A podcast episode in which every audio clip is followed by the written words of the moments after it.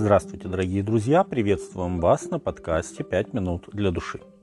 Иисус сказал: «Всякий, приходящий ко мне и слушающий слова мои, и исполняющий их, скажу вам, кому подобен. Он подобен человеку, строящему дом, который копал, углубился и положил основание на камне. Посему, когда случилось наводнение, и вода наперла на этот дом, то не могла поколебать его, потому что он основан был на камне. А слушающий и не исполняющий подобен человеку, построившему дом на земле, без основания, который, когда наперла на него вода, тотчас обрушился. И разрушение дома сего было великое». Евангелие от Луки, шестая глава, сорок седьмой по сорок девятый текст. Строительство любого здания начинается не с возведения стен или крыши, а с подготовки надежного основания.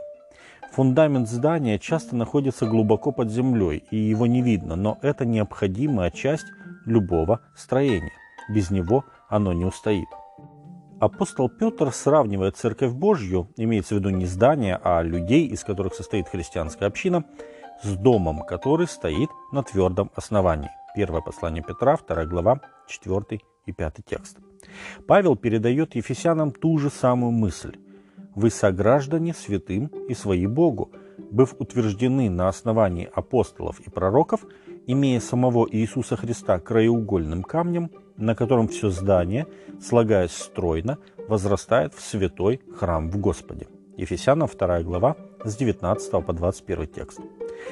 Этот текст показывает нам, какое основание поможет церкви и лично христианину крепко стоять на ногах.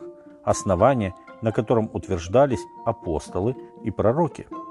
Когда Иисус призвал своих учеников, Он выбрал из них двенадцать и нарек их апостолами. Но апостолов было гораздо больше. Например, Павел и Варнава не были в числе двенадцати, но они также называются апостолами. Поэтому апостол – это не просто звание, это определенный род деятельности людей в Христовой Церкви. Апостол с греческого языка переводится как посланник. Эту идею утверждает Павел, говоря о себе и других апостолах, как о посланниках с определенной вестью. «Мы, – пишет он, – посланники от имени Христова, и как бы сам Бог увещевает через нас». второе Коринфянам пять двадцать. А посланник, как известно, не говорит от себя, он несет весть от того, кто его направил, то есть от Христа. Это глашатай Божьей воли всему миру. Это те, кто провозглашает Евангелие, благую весть о спасении мира от грехов. Если посмотреть на книги Нового Завета, то четыре Евангелия, Деяния апостолов, Послания и книга Откровения были написаны апостолами. В этих свидетельствах выразилось основание их веры для утверждения Божьей Церкви.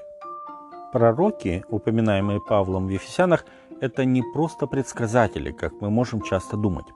Еврейское слово «наби» означает «вестника», а первая книга Царств девять девять говорит, что раньше пророков называли прозорливцами, то есть теми, кто видит. Пророки видели то, что им показывал Бог, и часто передавали прямую речь Бога. Тогда их обращение начиналось со слов «Так говорит Господь». Пророки предостерегали, вдохновляли, творили чудеса, и все это было действием Божьим через них. Пророки также были Божьими глашатаями, и они писали ветхозаветные книги. А теперь, если посмотреть на всю картину целиком, то получается, что вся Библия является утверждением Божьей Церкви. Не какие-то теории или фантазии, а Божье Слово. Иисус призывает нас: «Исследуйте Писание, пророков и апостолов, ибо вы думаете через них иметь жизнь вечную, а они свидетельствуют о мне», говорит Иисус. Иисус Христос является истинным, крепким основанием, краеугольным камнем. Его учение – это то, что утвердит нас в жизни и поможет выстоять в любых испытаниях. Если же мы будем основывать свою веру во Христа на чем-либо ином, кроме Библии и свидетельства Иисуса, то мы легко можем соскользнуть с твердого основания, и тогда любой ветер учения увлечет нас по лукавству людей и по хитрому искусству обольщения. Дорогие друзья, исследуйте Писание, сравнивайте с ним всякое новое учение, не позволяйте увести себя с истинного пути. Познавайте истину, и истина сделает вас свободными. Свободными от фатального заблуждения. С вами были «Пять минут для души» и пастор Александр Голмоздинов.